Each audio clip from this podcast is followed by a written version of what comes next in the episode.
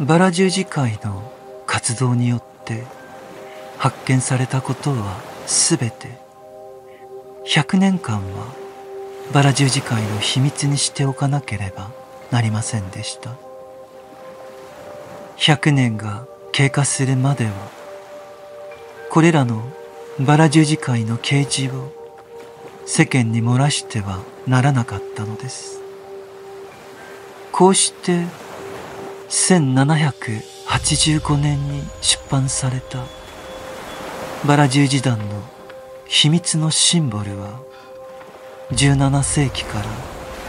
18世紀にかけて準備されていたものであったのです。どの世紀においてもバラ十字団の霊感はその霊感を受けた者の名前が決して公にされない方法でのみ与えられるということを知っておくことは非常に重要なことです。最高位のイニシエートのみがその名前を知っているのです。例えば今日公にできるものは100年前の出来事だけであるのです。人々がそのような権威を持つ人物を狂信的に理想化する誘惑はあまりにも大きいのです。それは偶像崇拝に近づきすぎるのです。しかしこの沈黙は野心やプライドといった外面的な誘惑を避けるために不可欠であるというだけではないのです。それはおそらく克服できるものであるとしても何よりもそのような資質を持つ個性に対して絶えず向けられるであろうオカルト的なアストラルの攻撃を避けるために不可欠であるのです。だからこそこのような事実が100年経って初めて語ることを許されることが重要な条件なのです。バラ十字会の活動を通してクリスチャン・ローゼン・クロイツのエーテル体は世紀から世紀へとますます強く強大になっていきました。それはクリスチャン・ローゼン・クロイツだけではなく彼の弟子となった全ての人々を通して働いたのです。14世紀以降クリスチャン・ローゼン・クロイツは何度も何度も転生してきました。新知学の名において知られる全てのものはクリスチャン・ローゼン・クロイツのエーテル体によって強化され新知学を知らしめる者たちはクリスチャン・ローゼン・クロイツが転生している時も転生していない時もこのエーテル体に覆い隠されているのです。サンジェルマン伯爵は18世紀におけるクリスチャン・ローゼン・クロイツの外在的転生である存在でした。しかしこの名前は他の人々にも与えられていました。したがって外界のあちらこちらで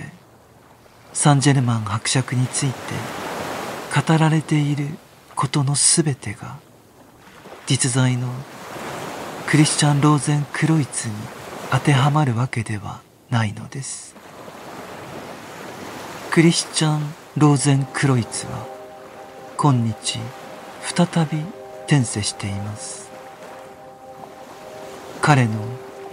エーテル体から放射される力はその影響が目に見えない形で働きかけ人類に必要な英知を間接的に与えているのです。しかし唯物論が台頭してきたためにバラ十字的な方法で霊感を得ることはますます難しくなってきました。そして19世紀になると唯物論の高潮がやってきたのです。そのことにおいて多くの事柄は非常に不完全な形でしか与えることができなくなってしまいました。しかしクリスチャン・ローゼン・クロイツのエーテル体から放射された力は19世紀にも活動を続けました。そして新知学的生活の刷新が起こり得たのは1899年までに。小さな仮ユガが一巡したからでもあるのです。だからこそ今霊界への接近が容易になり霊的な影響力をはるかに大きくすることが可能になったのです。クリスチャン・ローゼン・クロイツのエーテル体は非常に強くなりこれに献身することによって人間は新しい投資能力を獲得することができるようになりました。より高尚な霊的力が誕生したのです。しかしこれはクリスチャン・ローゼン・クロイツへと正しく傾倒した人々にのみ可能であることです。これまでは卑怯的な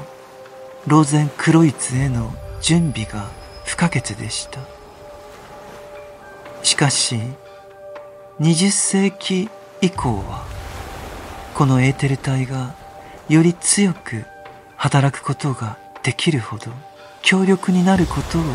可能にする使命が加わったのです。この使命の影響を受けた者はパウロがダマスコへの道で経験した出来事と同じ経験を与えられることでしょう。これまでこのエーテル体はバラ十字界の流派にのみ作用していました。しかし20世紀以降においてはより多くの人々がこの出来事を体験できるようになるでしょう。そしてこの経験を通してエーテル体におけるキリストの出現を体験するようになるでしょう。キリストのエーテル的ビジョンを可能にするのはバラ十字会の仕事なのです。それを見ることができるようになる人々の数はどんどん増えていくことでしょう。このキリストのエーテル体における再出現は13世紀と14世紀に集結した。その12人と13人目の人物たちの重要な働きのおかげだと考えなければならないのです。もし誰かがクリスチャン・ローゼン・クロイツにつながりその使命の一部を達成するための手足となることができればその誰かの魂の活動の細部は永遠にそこにあることができるものとなるでしょう。